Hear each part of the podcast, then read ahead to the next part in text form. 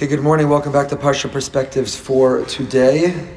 So grateful for this microphone because I have no voice. The sign of a good Shavuos is when you have no voice on Isru the day after. Baruch Hashem. I want to thank our generous series sponsors for the year, our dear friends Becky and Avi Katz and family, who've dedicated the Parsha Perspectives in loving memory of David Grossman, of Becky's father, David Ben Menachem Monish. I want to remind everyone who has not yet signed up for the one on one campaign a dollar a day of tzedakah, a minute a day of Torah learning, and the merit of our beloved Esti Moskowitz, Esther Tila Bas Ariel. The Moskowitzes get alerted each time someone signs up. It's tremendous chizuk. It gives them a lot of uh, strength to know that people are willing to give a dollar a day and learn a minute a day. You can find it online, brsonline.org slash one and one. We are uh, not in person the next two weeks. We'll be uh, elsewhere. Mirza Hashem uh, celebrating a simcha. Uh, we may do the Parsha class online only. Haven't decided yet on location from a very special place. We'll see. But uh, we're not going to be in person, so please uh, pay attention to the notices about whether we are streaming live the Parsha class the next two weeks, but it will not be in person. We have the privilege this week of reading and learning. Parshas Nasa, page 748 in the ArtScroll Stone Chumash. Parshas Nasa. And here we are continuing the story of Klal Yisrael, their trek through the desert. V'daber Hashem Moshe leimor. Hashem spoke to Moshe saying, "Nasos rosh b'nei Gershon gamhein leveis avosam l'mishpachasam." We are continuing this notion of the census. It's the census that never ends. It is the count that is never complete. The continued exercise in Hashem's affection for His children continues to count and to visit and revisit how many there are over and over again. The Chiddushei HaRim made a point on our parsha. Chiddushei HaRim said that there's more Torah Shabbat Parshas Naso than anywhere else. The Medrash on Parshas Nasa, the Torah Shabbat the rabbinic text and rabbinic tradition on our Parsha is extreme, is elaborate, is lengthy, is comprehensive. Why so much? The Zohar Kadosh also has an enormous amount of quantity on this Parsha. Why specifically Parshas Naso is there such a rich rabbinic tradition that complements the Torah Shabbat that complements the text itself? The Chiddushei HaRim said that this Shabbos is not just an ordinary Shabbos. We have some Shabbosim that have a name. Shabbos is not just associated with its parsha, but there's a name, there's a theme, and the Shabbos Parshas Naso is known as Shabbos Noch Shavuos. It is the Shabbos after Shavuos, not just Parshas Naso. Shavuos is not in the rearview mirror. Shavuos is not behind us. No matter how gratified and satisfied we are, that we are complete and that we finished all of our shiurim and drushas and all of our uh, themed, uh, extensive, elaborate Shavuos programming. But Shavuos is not in the rearview mirror, it's not behind us.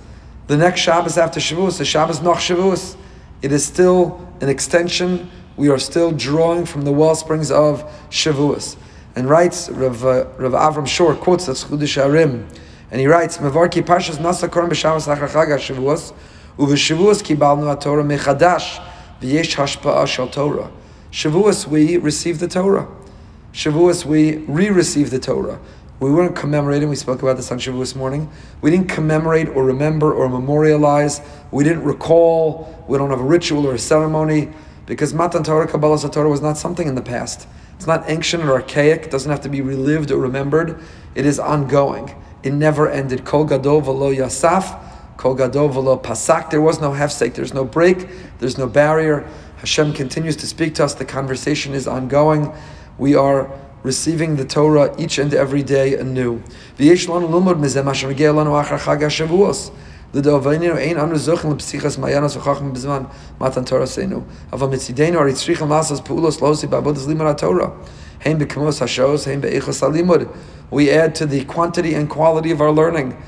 more time dedicated for learning, and a deeper understanding and approach, more penetrating insight into learning. He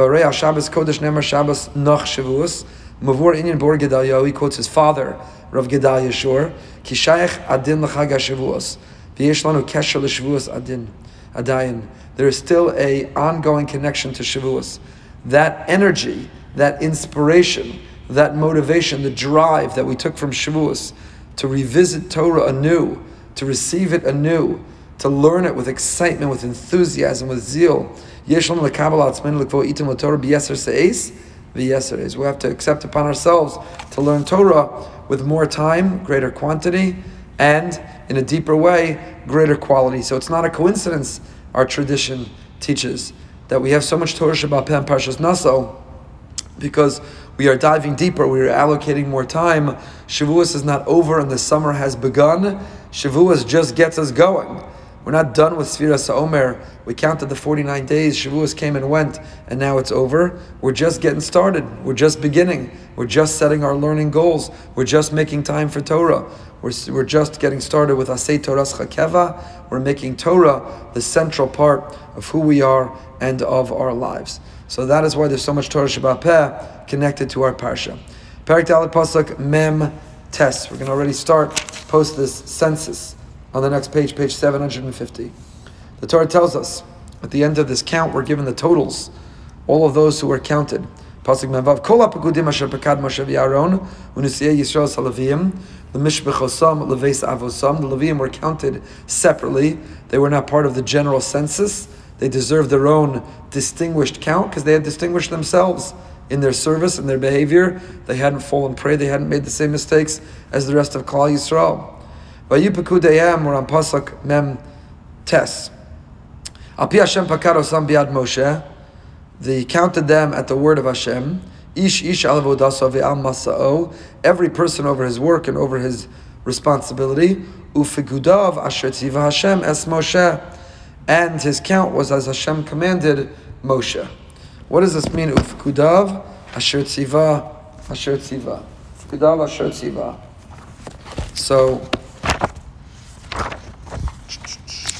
Zaydel Epstein, Ufkdav Asher Tziva Hashem Es Moshe. Let's take a look at the Ramban, what the Ramban has to say.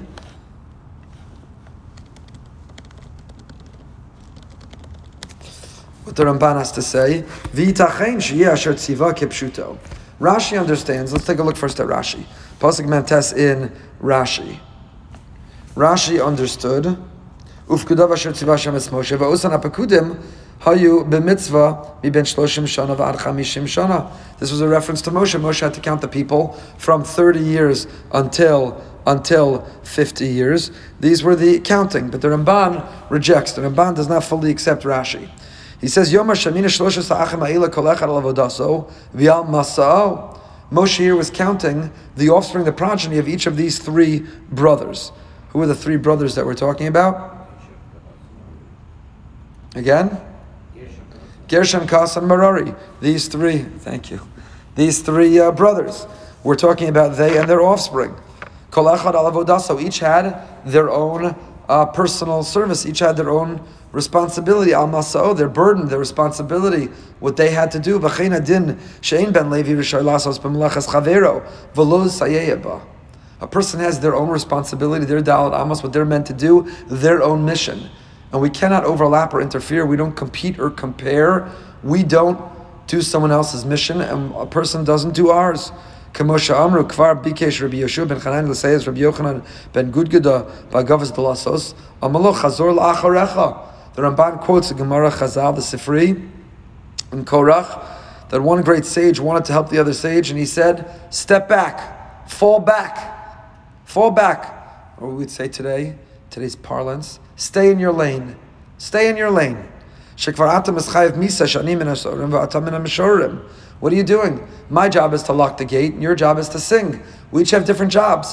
Why are you trying to infringe on my job? Why are you trying to take my responsibility, my role, my mission? We don't just overlap and we don't just allow it to blur. We have distinct, unique missions in this world. Hashem positioned each of us with our talents, with our skills, with our blessings, he positioned each of us, even with our liabilities and our challenges, and He told each and every one of us to pursue why we're here, what we're meant to do. Don't simply copy someone else, and don't compare, and don't compete with someone else, and don't infringe on the responsibility and job of someone else. And no one should in ours. And that's what Rabbi Yeshua ben Hanania was telling Rabbi Yochanan ben Gudgada, or he tried to help him. And what did Rabbi Yochanan ben Gudgada say? Chazor stay in your lane, fall back. That's not your job. That's not your place. Each of us have a unique mission. And where do we know that? Where do we see that? From our pasuk. The Ramban understands that's ufkudav asher Hashem es Moshe. that Hashem was instructing Moshe each one's responsibility, each one's job, what each one was meant to do. The great Rav Zedel Epstein, the Mashgiach of Yeshiva's Torah Or, in his Ha'aros, beautiful Svarim, we're going to quote him several times today. The great Rav Zedel Epstein says in this Ramban, Ad kol echad es makomo. How important it is for each and every person to be makir es makomo. Person has to know their place. Pastor has to know, why am I here? What am I meant to do? What are my strengths and what are my challenges? Too many people in life just coast through life. We're just carried by the momentum of life. We're just trying to keep up with others in life. But do we pause and do we stop and do we say, why am I here? What am I meant to do? What is my unique mission? Or what is my unique responsibility? What is my purpose? What are all the aspects of my life that position me to do what?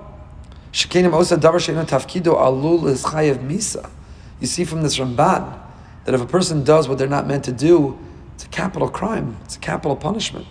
We're not taking advantage of what we were here for. The world will be bereft and absent, void of what we were meant to contribute to it. This is the Chiddush. Here's the incredibly powerful insight is that even though even though what I'm trying to do is what you were doing is serving Hashem, but if it's not what's meant to be for me in serving Hashem, chayv misa. It's not just a factor. It's not just a function of is this for me or is this for Hashem. Even if it's, excuse me, for Hashem, it has to be what was meant for me for Hashem. It has to be what was meant for me for Hashem. Netar latzmenu levish is not aliyos shawar beis hamikdash v'umagish is baruch b'kol arev. Someone who was a gatekeeper, someone who was supposed to tend the gate, and instead they decide, you know, I have a nice voice, I'm going to sing, and their singing is for Hashem. They want to be in the choir of Hashem, the Levium that sang while the karbanos were offered for Hashem. They're chayav misa. Akol echad lahakir es tafkido v'zu chavaso ba'olamo lamalei es tafkido al atzara tov biyoser. So the Epstein Zara says every Jew has to figure out what they're meant to do, why they're here, and then pursue that, and then pursue that, and not infringe on someone else's territory, and not compete with someone else's territory. Piazetzner Rebbe, Hashem come Davo, Kalonymus Kalman Shapira, in his Tzav V'Ziruz, in his Tzav V'Ziruz writes, Kama misonina Adam, Lemor, Bechiyarti achashis ani kasur ba'avosos hacheshek bechemdes sa'olam. People bemoan what they see as a lack of freedom of choice. They feel so compelled, I'll read you in the English. They feel so compelled by earthly desires that they feel they cannot control themselves. But know that for every choice that must emerge from an individual chooser, there must be an individuated self to choose. There must be a person who can stand by himself, who can decide what he wants for himself. But if there's no person, just one of the crowd, there can be no free choice or personal will. Because who will choose if besides the herd mentality, there is no one there at all? In other words, we're swept up with peer pressure, with popular opinion, with the behavior of others. And we think and we claim, what could I do? What choice did I have? I don't really have free will. I don't really have Bechira, but we do. We do if we simply take the responsibility for it, if we take ownership over it. We have that Bechira. We have that Bechira. If we take that responsibility, we have that Bechira. But it begins with what? Not being part of the crowd recognizing our individuality, understanding that we're unique and distinct and different, and that each and every one of us have our own purpose in why we are here. That's what it begins with. Are you like a plant or animal whose individual essence is just one of a kind? What is in the species is in the specimen, which is why we have no free will.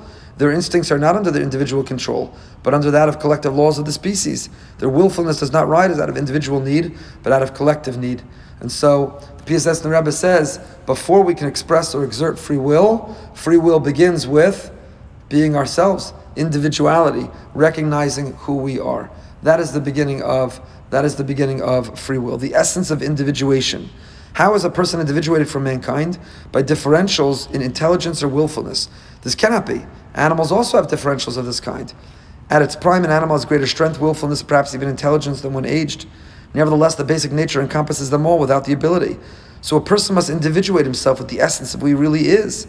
Not only must he not remain imprisoned by social rules, cultural customs, or accepted thought without the ability to see beyond them, he must also have a mind of his own. Without this, not only is he not a Jew, he's not even a person. Not even a person. This means bringing out that which is unique within you, that which depicts your very self. Your Torah learning or divine service should not just be an expression of your intelligence, but of your very essence.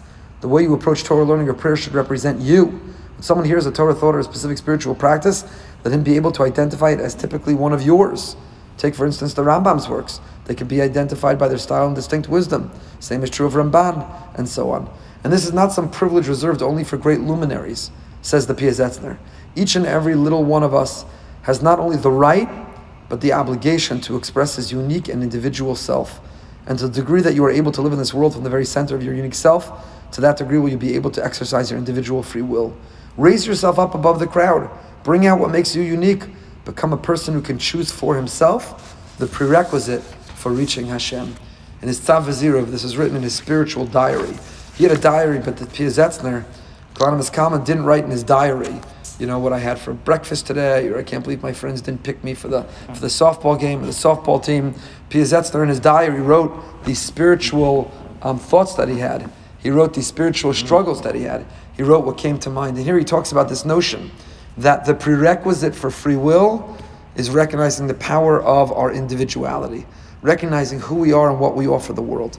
He writes in another entry, two entries later, that was entry Yud, 10. Two entries later, this is one short paragraph, so I'll share it with you. He says, Hamakir es makomo.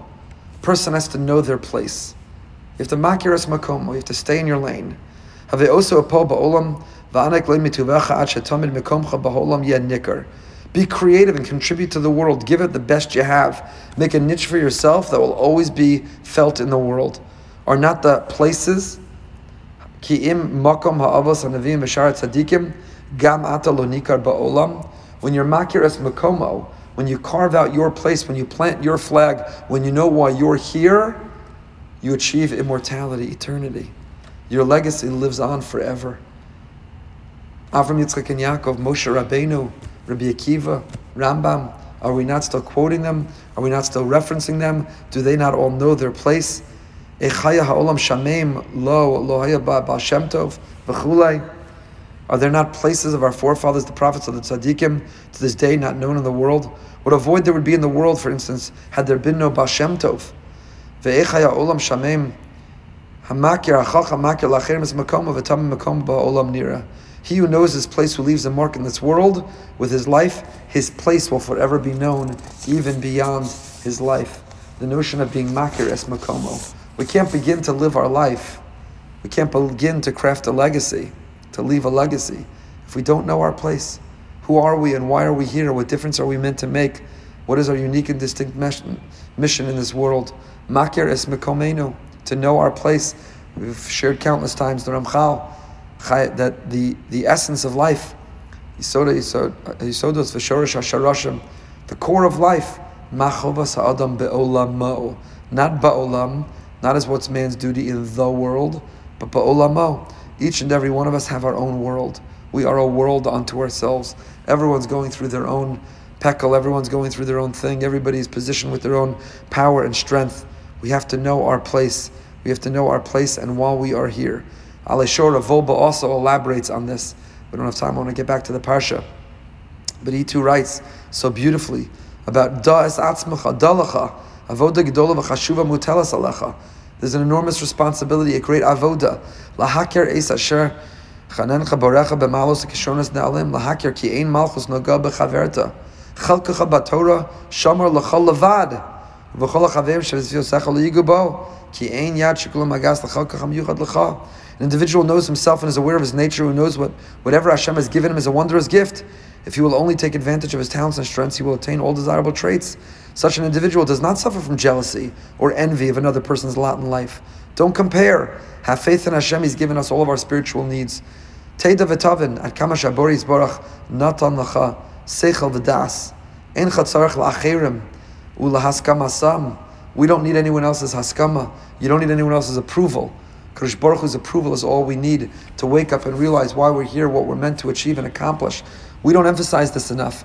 And we don't undergo this exercise enough with our young people. We try to download countless information and data. We try to overload them with halacha, and we overload them with facts, all critically important, all part of Talmud Torah. But do we have a curriculum? Do we teach? Do we have an exercise in teaching them what it means to be makiris makomo? How does a person understand who they are? Not in comparison or contrast, not in competition with others, but uniquely and distinctly who each person is on their own and what they offer the world and what difference we are meant to what difference we are meant to make. Okay, let's keep going. Good. Yud, pasuk yud rather. We move on with the law of the purification of the camp. Expel from the camp those who are impure. The camp has to retain its purity. Because Baruch Hu has a concept of kedusha. Kol machanecha. Our whole camp has to be holy. And the three camps of Hashem have higher thresholds of holiness that have to be maintained. There's a notion of tishalchum, of sending out until the person undergoes their own purification and is ready to come back. Perkei Allah, Perkei Pasuk Next, by Deber Hashem Moshe Limor. Israel Yasu Mikol Chatos Adam Limol Mal Bashem Vashma HaNefesh Ahi. So Hashem spoke to Moshe and he taught the following halacha. Speak to Klal Yisrael, a man or a woman who commits any of man's sins. And what are those sins? By committing treachery, me'ilah, toward Hashem. And that person becomes guilty. What do they have to do? V'his vadu es chatasam Ashir Asu. Such a person has to confess the chait that they did. Person has to confess the chait that they did, and they have to pay back the principal and add another 20%, a fifth, and pay back the person whom they hurt, the person who they hurt. So, um, why? This is the source of the Rambam. The notion that we make a mistake, we have to confess it. It's not enough to make restoration. It's not enough to offer compensation. But a person has to offer a, a confession. You have to admit, you have to articulate, you have to say out loud, I made this mistake. I did this thing that was wrong. I take responsibility. I take extreme ownership. It was me. There are no excuses. There's no one else to blame. But I am taking responsibility. Vihis vadu. The notion that we have to confess when we are repairing, when we're undergoing tshuva for any mistake, the Rambam learns from this pasuk from this case of Gezel HaGer, when a person stole from a convert. Chiddushei HaRim wonders and is bothered of every place the Rambam can learn it, of any source that we can learn that there's an obligation or responsibility of confession. Why specifically in the case of Gezel? Why theft? Why not learn that if you violated Shabbos, admit, confess you violated Shabbos? You ate non-kosher, admit it. Spoke lashon hara, admit it. Why not some other transgression why not that be the source for the notion of vidui, of confession, of articulating our mistake? Why specifically Gezel? The Chiddushei HaRim has a magnificent answer. The Ger Rebbe, the Chiddushei HaRim says, he says, you know why it's here? Because implicit in every chait that we ever do is Gezel. And this connects to what we just saw in the Piazetzner and Rav Wolbe. The idea that each of us are given gifts, each of us are an individual who are positioned with opportunity to make a difference in this world. Every time we make the wrong choice, Every time we abuse, we misuse our strength, our health, our talents, our skills, our gifts, we have stolen from God. We've stolen from Hashem. He endowed us with those things to make a difference. And when instead of using them to make a positive difference, we use them in the pursuit of selfish hedonism, we use them to satisfy our own, to indulge in our own instinct and impulse. We haven't just crossed the boundary of done something wrong, but we've actually stolen from Hashem. Every chait is an act of gezel. Every time we ignore Hashem, within every sin we do, we have stolen, we've misused our resources, our health, our strength. All of it could have been more directed to Hashem. So that's why Vizvaduas Chatasam, the source of confession is learned from the case specifically of Gezel Hager. That's Me'ilah. Me'ilah is to take something holy and to profane. If you have hakdash, you have something consecrated, sacred, sanctified, and instead you use it for something personal, that's a violation of me'ilah. Something designated for the temple, and you use it personally, you violated me'ilah. So the truth is, every time we abuse and misuse what we have that could be consecrated and sacred, the talents, the skills, the strength, the energy, the time that we have that could be used for a holy purpose, and instead we use it for something else, that's me'ilah that in itself is a violation of, of, of uh, profaning something that was meant to be holy. Parakeh Pasuk, you turn the page. Move on to the case of the sota. The case of the sota.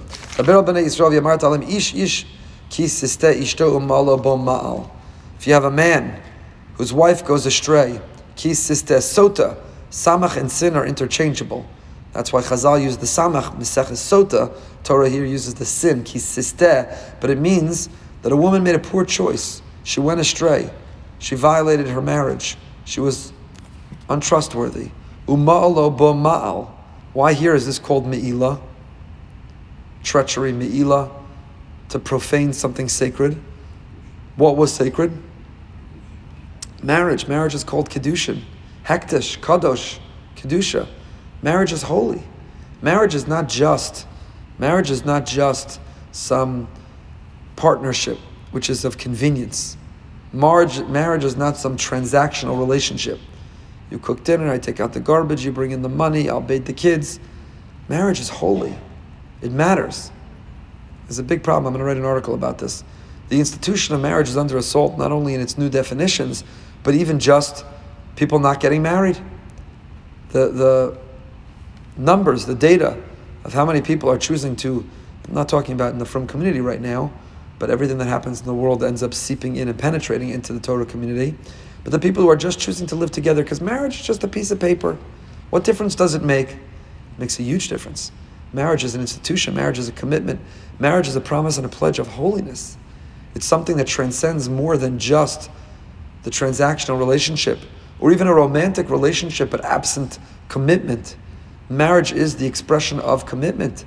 It's called kiddushin, it's called holiness. It's called holiness. And it means something. And it's bigger than just the tax benefits that you can claim. It's bigger than just a civil ceremony. There's something greater which is achieved. There's a kedushin, there's a holiness which is achieved.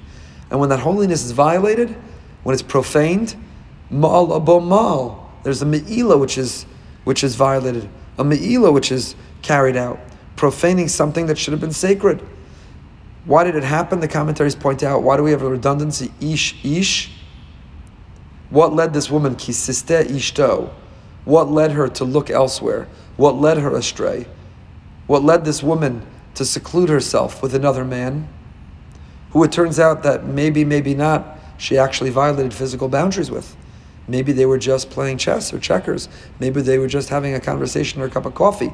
But she did it inappropriately. She violated yichud. She was alone, secluded in a locked space. What led her there?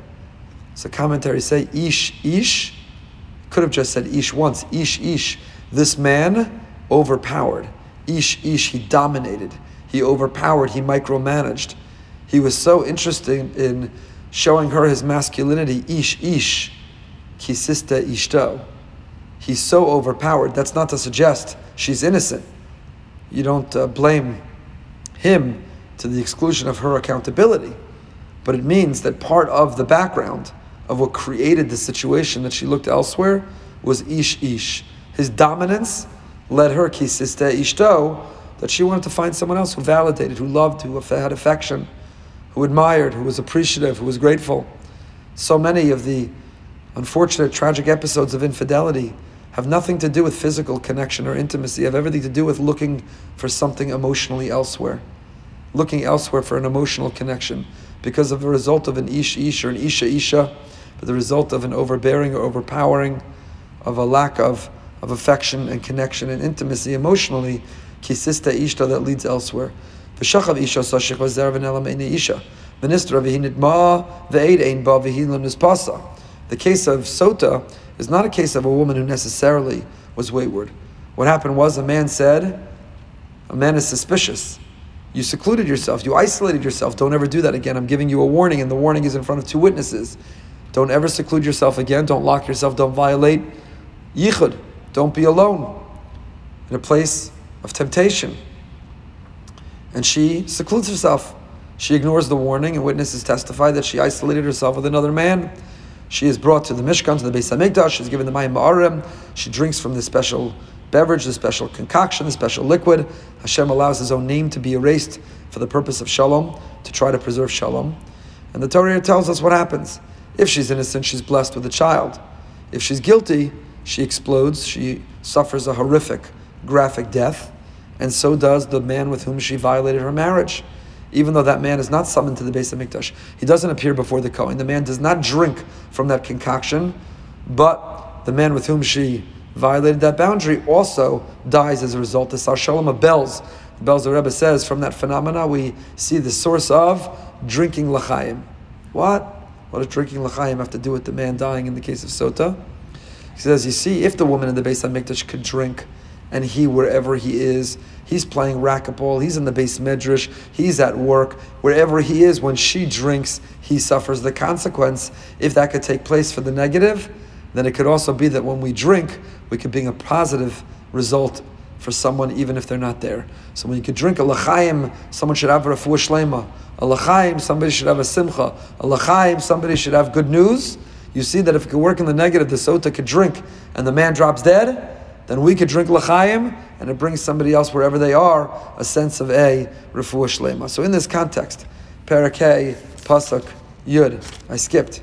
The ish as kadashav lo yiyeh ish asher yitain lekohen yiyeh. Go back a section. I apologize. I left out. I just left out. At the end of the section that preceded this, person was obligated to bring to the Kohen all of the proper gifts to the Kohen. Person was obligated to bring those proper gifts to the Kohen. So Rashi says here, now we have the case of Sota. That's why I skipped and was confused, coming off a three day yontif and spoke, I won't tell you the number of times, so you have to bear with me and forgive me today. Just bear with me. Rashi says, why do we have the responsibility of giving to the Kohen positioned right next to the case of the Isha Sota? We have a responsibility to tithe, to separate from our income. Today we do it financially, Meiser Ksafim, but the farmer took a portion of what they worked hard and toiled, the income they drew, with the produce that they harvested, and they had to give a portion to the Kohen, a portion to the Levi. So why do we have the juxtaposition? Why does the Torah teach us the laws of separating a portion for the Kohen and Levi, and immediately afterwards succeeded right by Ish Ishta Kisista Ishto, Ish Ish, that the case of the wayward woman. Lo Malacha says Rashi, koshi ish lachumas maestros ve'inos lekoin sof nitzrach lekoin aide ishto. Whoever has that produce, whoever has that income, but they're stingy, they're selfish, they refuse to give it or share it with the Kohen. They don't bring it to the Kohen. You didn't go to the Kohen to deliver the gift you were meant to give to the Kohen. In the end, you're going to have to go to the Kohen. You know why? Because you're going to bring bringing your wife to the Kohen when you suspect her of adultery. So Rav Yitzchak Weinstein, who was a mashgiach of Slonim in Lithuania, he says, you'd think this is notam lachshav sheyesh kan onesh al cheto mida keneged mida. Who bikesh lishtamet mekohen lachen yizdakek lagia besof lekohen benesivos built in imos. At first, this sounds like the Torah is telling us a classic case of Mida Keneged Mida. You were trying to avoid the Kohen. You selfishly and stingily didn't want to give the Kohen what he deserved. You avoided the Kohen. You can't avoid the Kohen. You tried to keep it to yourself. You avoided the Kohen. Guess what? In the end, you're going to the Kohen, not for such a pleasant thing to deliver Truma. You're going to the Kohen to test your wife, to try to save your marriage. Ulam la'achar is bonon as ner shesibas agas l'kohen totzah tivis misnaneguso. However, says Rav Weinstein, no, this is not just a classic Mida Keneged Mida. This is not just because you didn't want to go to the Kohen, now you're being dragged to the Kohen. Tafkid Yehudi Lios Kadosh. The goal, the mission of a Jew is to be holy Kedoshim to you. Who are the source? Who are the role models? Who are the influencers of holiness? The Kohanim. That's their whole mission. That's their whole job. Lahavdil ben Kodesh ben Chol. Vikidashto. The Kohanim have a responsibility. They are distinguished in their sanctity, in their holiness, in their service in the Beis Hamikdash. But more than that, we treat them with that dignity, with that sanctity. They get that first aliyah and they lead the benching. And you're not allowed to be mashamish a Kohen. You can't ask a Kohen to go drink, bring you a cup of water. We treat a Kohen with distinction because they are the role model of Kedusha. Tafkidam liknos ba'avodas ma'asem eskulas HaKedush Yisrael. Umatna sakuna im akar be'kedusha zakonim. V'chashivas trumasam. Why do they get truma? Why do they live off the community? Why don't we say to the Kohen, why don't you go buy your own farm? Why don't we say to the Kohen, buy your own farm, or uh, be your own farmer, be your own sharecropper, draw your own income, draw your own livelihood. What are you leeching off the community, Kohanim? The answer is no. We give a portion, we give truma 40 to 50 to 60, depending on our level of stinginess and generosity. We give the Kohen. Why? Because that is his payment for being our teacher and our role model, for being our mentor, our trainer, and our coach. It is not we're doing something generous or magnanimous. We're not doing something gratuitous. We're doing something that is deserved. It's his compensation. The Kohen has that role, and our recognition, our appreciation for the modeling of Kedusha that the Kohen does, we give him the Truma. So someone who says, no, I'm not paying it. I'm not giving that compensation. I'm not paying the Kohen through Truma. My mashma, what is that person really saying? Sheino makir b'skulas kedusha sam. You know what? I don't think the Kohen's so holy, and I'm not really interested in holiness. I don't want to live with holiness. I don't want to learn from his holiness. So I'm not paying him. I don't need a trainer. I don't need a coach. I don't need him as a role model. I don't recognize that aspiration or ambition, and I don't recognize his role in my life.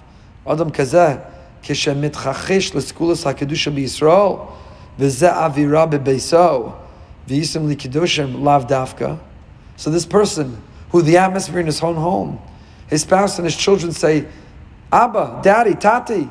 She says to her husband, No, aren't you going to bring the truma to the Kohen? Don't we have to say thank you for the model he is, for how he serves, for the holiness that he inspires us to live? The husband says, No, I'm not inspired to live for holiness. I don't value holiness. I don't care about as being a role model of holiness. What happens? What happens? You degrade, you dissolve the pursuit and the appreciation of holiness within such a home. And then what happens? The result is the wife goes astray, and you're left going to the Kohen, paying the price for the unraveling of your Kiddushin. Kiddushin is holiness. And if we want to receive holiness and live with holiness, we want the people around us to preserve and protect and honor and be faithful to holiness with us, then we have to be faithful and honor and pursue and value holiness. We spoke on Yontif about Indian Americans dominating the spelling bee and why that is. What we celebrate, we value. What we value, we celebrate. What our children see us celebrate, they will value and they will sacrifice for. And what they don't see us celebrate, they don't see us care about or value, then they won't sacrifice, they won't pursue, and they won't value. So, what role does Kedusha have in our life?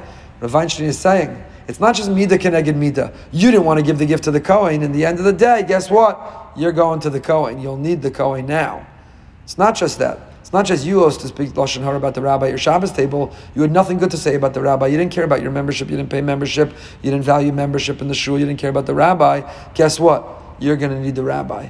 When your passport expires, you want to go to Israel, you need a connection with the congressman when you have a shaila, an end of life issue, when you need that rabbi because your marriage is falling apart or your child is in crisis. It's not just that, that's also true. But it's not just that. It's not just mida keneged mida. It's, it's explaining to us the notion of kedusha. If you don't value holiness to the point of giving truma to the Kohen, then that will permeate the atmosphere of your home, will be an attitude and an atmosphere that doesn't value holiness. And then the result will happen you'll find yourself at the Kohen because your marriage, the holiness of your marriage, has been compromised and corrupted. The Megid Yosef of Sorotzkin has an insight here also. I saw that's very interesting and very beautiful. Rashi says the connection is the Matnas Kuna. Hakesher ben Atzaras Ayin Shalabala ben Aznus Isha. He sees a different connection. This man is stingy. This man is self-centered. He doesn't want to give the Kohen what he deserves. What does that have to do with his wife, her behavior, her unfaithfulness. Talmud.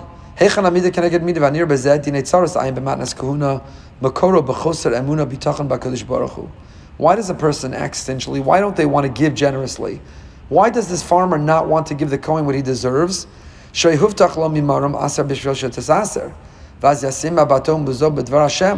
The answer is it's a breakdown not only interpersonally, it's not only that you are failing to give the Kohen what he deserves, but it is a breakdown also in faith with Hashem. Why does the farmer not give to the Kohen? Because he's worried. What if I don't have enough? I can't become wealthy if I give away and share what I have with others. So a lack of faith that Hashem can make me wealthy without my holding on tight to everything I have, the unwillingness to be charitable and generous is not only unkind to people around you, it is a lack of faith in Hashem that He can't provide or can't make you wealthy even when you give away, especially considering that this is the one area we're allowed to test Hashem, where we have the promise of Aser Shetes Asher. That if you give Meiser, if you tithe, he will replace, replenish, and expand and make us wealthy. So this individual was exhibiting not only stinginess, but unfaithfulness. He was unfaithful to Hashem. V'chein Parsha Sota. Kol inyanu amuna bi'ishto shechosid ba shezin satachtav. V'lachein mekaneba. He didn't have faith in Hashem, and when he accuses his wife, he doesn't have faith in her. V'nimtza d'chol ba'kadosh baruch hu. Whoever's not sama mivtacho ba'kadosh baruch hu, keneged za'on shehu she'enu batech bi'ishto magil Parsha Sota. If you're not faithful to Hashem, you'll not be faithful to your wife, you're not faithful to people. Inami, your second explanation. If you're not willing to part with your money, in the end, you're going to part with your wife. If you're stingy and you're not willing to part with your money, your wife may go elsewhere and you're going to end up being parted from your wife. Don't be stingy and self centered, be generous and giving. The person who can't give matnas kahuna, says the Megid Yosef, the individual who can't generously give the gift to the Kohen that they deserve, will probably also be acting that way to their own wife so stingy, when you're unkind and stingy and self centered, then it's going to drive the people close to you away. And that's in fact what happens. Now moving back to the. Behavior of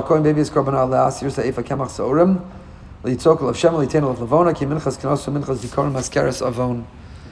He brings the man brings his wife to the Kohen. He brings an offering, a tenth eighth of barley flour should not pour oil over it, not put frankincense on it. It's a meal offering of jealousness, a meal offering of remembrance, a reminder of iniquity, a reminder of iniquity. The um, another Telz her, Rabbi Yosef Bloch, Rosh Hashivav tells. Rashi says on this pasuk, why is she bringing a korban, a sacrifice of saurim and architim? We spoke about this several times of Asfiris Omer. The Korban Omer of Pesach was made from barley. Korban Omer that we just brought yesterday, two days ago, Shtei HaLechem was made from wheat. Why did we go from barley to wheat? Barley is Machal Behema, animal food.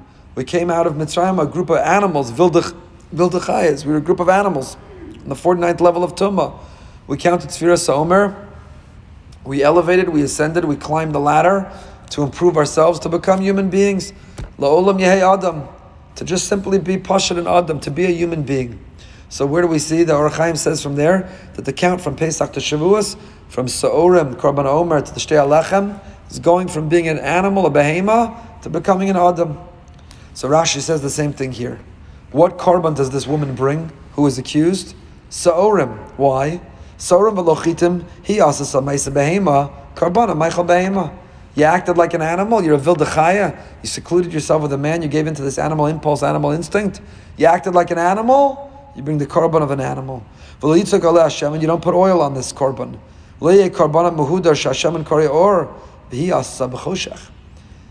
Sometimes we use oil. Oil is very expensive. Oil can be very expensive. It's considered a commodity. And oil elevates everything it's added to. Something with oil. Something with oil is considered muhudar, is elevated. Oil is light. Oil glistens and it shines. But she did something in the dark. She did something in the dark. She doesn't use oil on her korban, which illuminates and shines. You don't use frankincense, lavona. Why? Shahi imos nikros lavona. Because our matriarchs were called lavona. Give us lavona. Vihi pirsha midar She didn't learn from their ways. She didn't act like one of our matriarchs.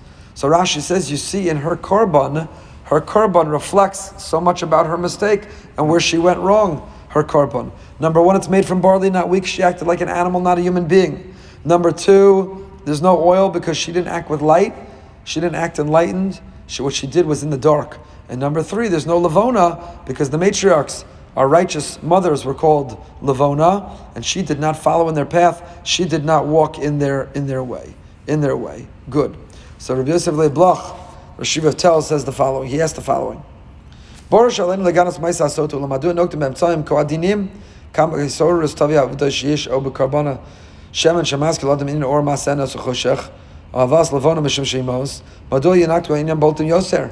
These are very subtle allusions.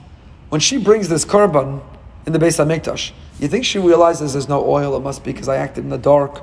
There's no lavona, must be because I didn't follow the matriarchs.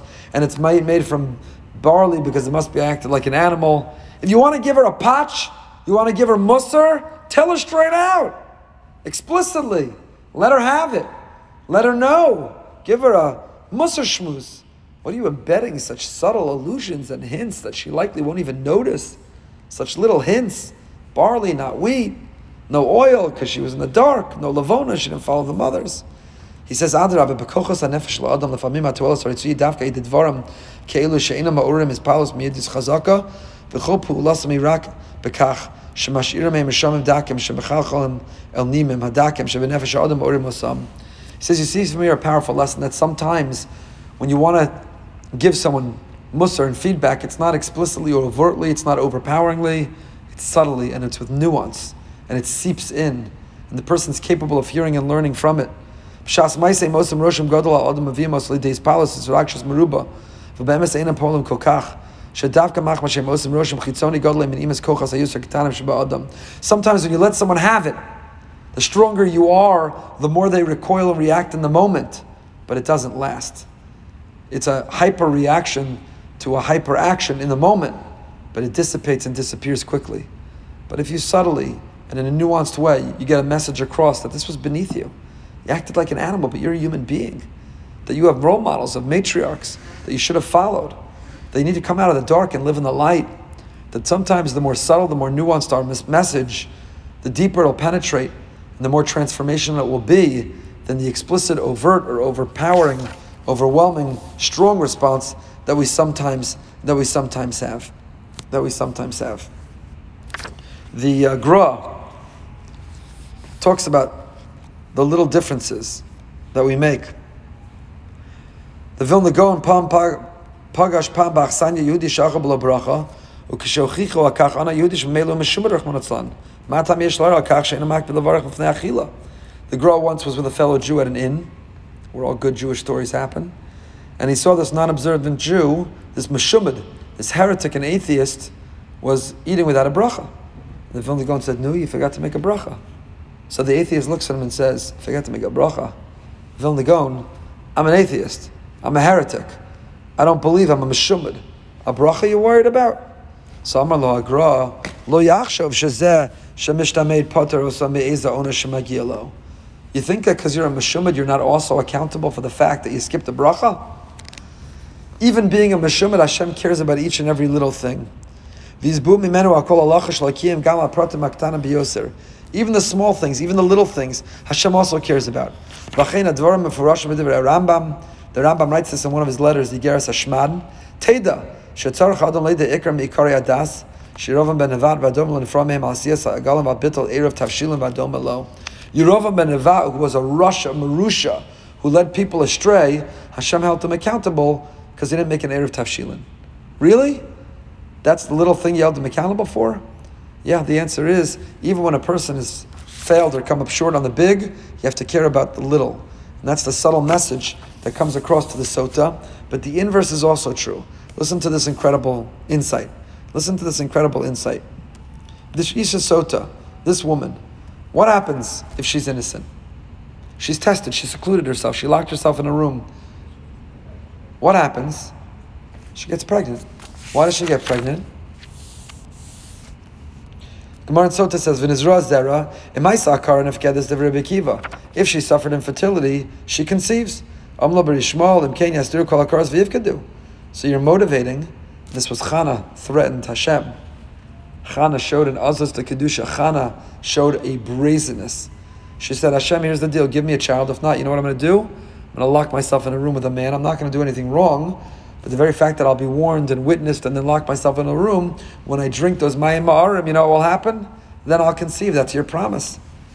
It's not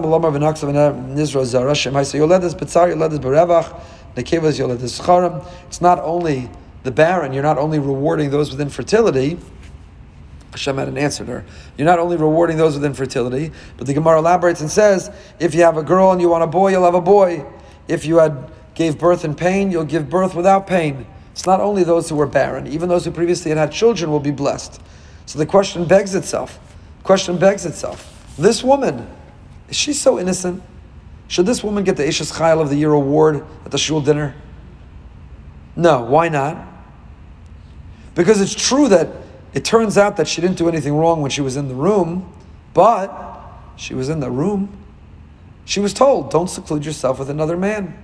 She has a tendency, she's flirtatious, she's been talking to this other man, or maybe she once secluded herself. So the husband says, don't do it again. Kina vestira. In witnesses see, she locked herself in a room. She violated yichud. Mike Pence doesn't violate yichud, and she violated yichud. So it's true that she didn't cross any boundary when she was locked in that room. Good, you got away, you were lucky, you didn't give in to that urge, you didn't do anything in the room. But you're no tzaddikas. You're no tzaddikas. What'd you do going locked in the room? So why does she get this reward? I understand she doesn't die the horrific graphic death. That makes sense. But why is she blessed with this beautiful gift of children, of a child? Chassam Sofer is bothered by this question. Chassam Sofer says.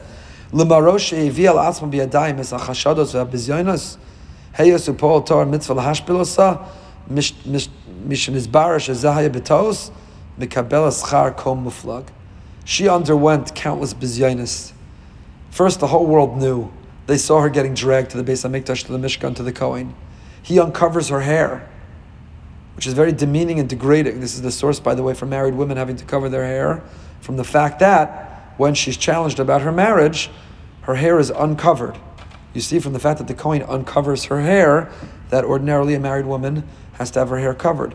So she suffers bizyanis. It's degrading, it's embarrassing. Every blog, every headline is following this trial, is following this accusation. Is it true? Whose side are you on? Justice for the husband or justice for the wife? Hashtag, which one do you believe? It's terrible bizyanis. She'll never get a part again in a movie. She suffers terrible bizyanis. Chassam Sofer says, the very fact that she suffers these terrible bizyanis, that in itself makes her worthy of the reward if in fact she was innocent. She paid the piper. She put in her time for the embarrassment that she suffers, and therefore she gets the reward. That's the Chassam Sofer's answer. I'm not satisfied by it. Because again, I would understand. You did something wrong. You don't get rewarded. Okay, you don't get punished, but you don't get rewarded. So Rav Eliyahu Lopian, Lev Eliyahu has a different answer. Lev Eliyahu has a different answer. He says the following. The Gemara Makos tells us that Yashav Adam Lo'avar Avera Nostan Loschar Kilu Asa Mitzvah. If a person sits and has an opportunity and is tempted by the chance to do an Avera, but they don't do it, they get a reward as if they did a mitzvah. Get a reward as if they did a mitzvah. In other words, you're sitting there with some delicious non kosher, and it looks good and it smells great, and you really want it, but you don't eat it. So I would have said, great, you don't get a reward. You just didn't do an Avera. You don't get punished. You didn't do anything wrong. You were neutral. You didn't do anything right either. You just didn't do anything wrong. But the Gemara Makos Chav Gimel tells us that when you're tempted to do something wrong and you overcome it, you've not just not done something wrong, you've done something right. It's kilu you did a mitzvah and you get a reward for it. Says the Lev listen to how powerful this is. Such a powerful parsha perspective for today. It's true this woman did something wrong. It's true she locked herself in a room, she secluded herself with a man who wasn't her husband after she was warned and cautioned not to. It's true she did something wrong. But when she had the chance to compound it, when she had the chance to make it much worse, when she had the chance to sink and spiral downward fast by then doing something wrong with that man, she didn't.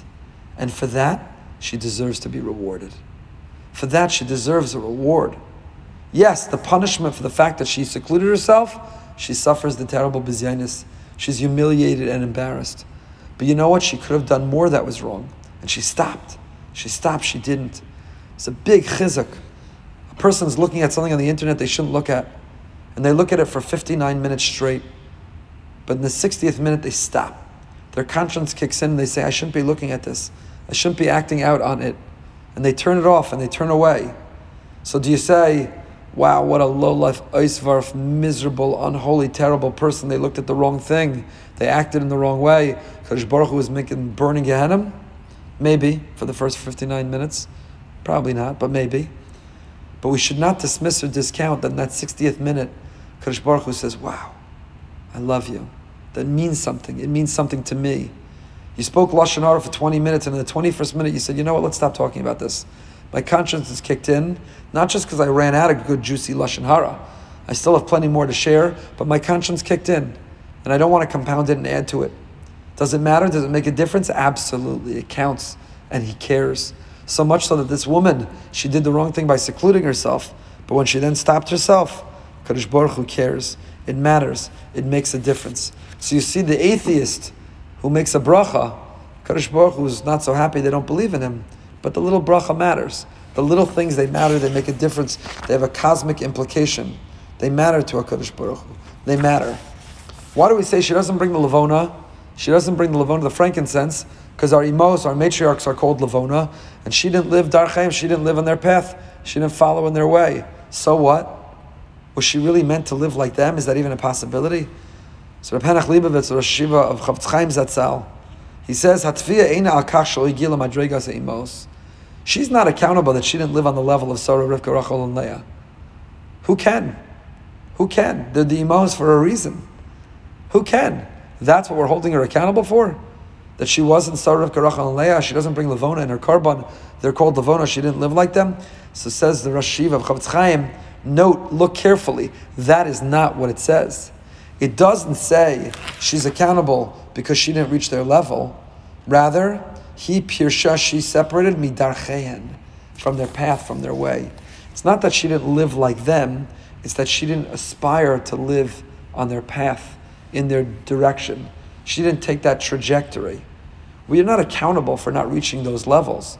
We're accountable for not having that ambition, that aspiration, for not making that effort, for not caring or for not trying. That we are accountable for. Gemara Chazal tell us, Chayv Adam tells us that a person has to say to themselves every day, when will my actions reach the actions of my forefathers, Avram Yitzchak and Yaakov, Not when will I become them. I'm not capable of becoming them. I'm not meant to become them. We spoke before all about being makiris makom. You have to stay in your lane. You have to know your place. You're not meant to be Sarah Garachal You're not meant to be Avram Yitzchak Yaakov.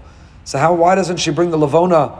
Not because she wasn't them, but because she didn't aspire or have an ambition. She didn't have the drive to follow in their footsteps, to walk in their to walk in their way. The Megid Yosef of Sorotzkin asks a great question. When does she bring the korban? When she's accused, before she drinks the water. You don't yet know the outcome. Hadavar, Hari B'Shas Havasa Mincha, Terem Zinsa. We don't yet know whether she was guilty. So why does she bring Sa'urim Valochitim? Because it's Machal Behema. You don't know if she acted like an animal yet. The jury's still out. The water results haven't come back. She brings the korban of barley, barley, not wheat, because she acted like an animal, but it's before we yet know if she acted like the animal. Lo yuvan madu es nus nekra maisa behema. L'chora misagim shas nus afilu taiva enam shayach mitzah behema. Hapoalas api instant tigvit v'dach. An animal acts on nature. So why is nus near shah maisa behema ena as nus term is bar? Elazeh shenisterem ish shabai lakanala. V'nei behema ne'emenes l'misha ma'achilo metapa ba. V'lu ish zu bagda b'bayla shapiris chasuso alai. Uvzei pichusa mi behema. He says, the maisa behema is not the fact that she what she did in that seclusion with that man. That's not the Maisa Behema. The Maisa Behema was that she allowed herself to be secluded. What she did in that room maybe have been Maisa Behema or not, but that was the very act of, of going into the room was a Maisa Behema. She acted like a Behema. A Behema is ungrateful to the owner who gives it food. And this woman was ungrateful to the relationship, unfaithful to a relationship that had responsibility to it. So you're right, it's before the results are in, but the Maisa Behema was not necessarily what happened in the room, it was even the ability to go in the room to begin with. To go in the room to begin with. You know, once a person's in that room, in that situation, in that setting, it's difficult, if not impossible, to overcome the animal impulse. The whole reason we have an institution and a prohibition of yichud is to say, don't put yourself in that circumstance. Don't put yourself in that situation. Because once you're in that situation and circumstance, it's almost impossible not to fall or fail. So the key and the core is don't even get there to begin with, to stay true and honest, to never ever get there to begin with.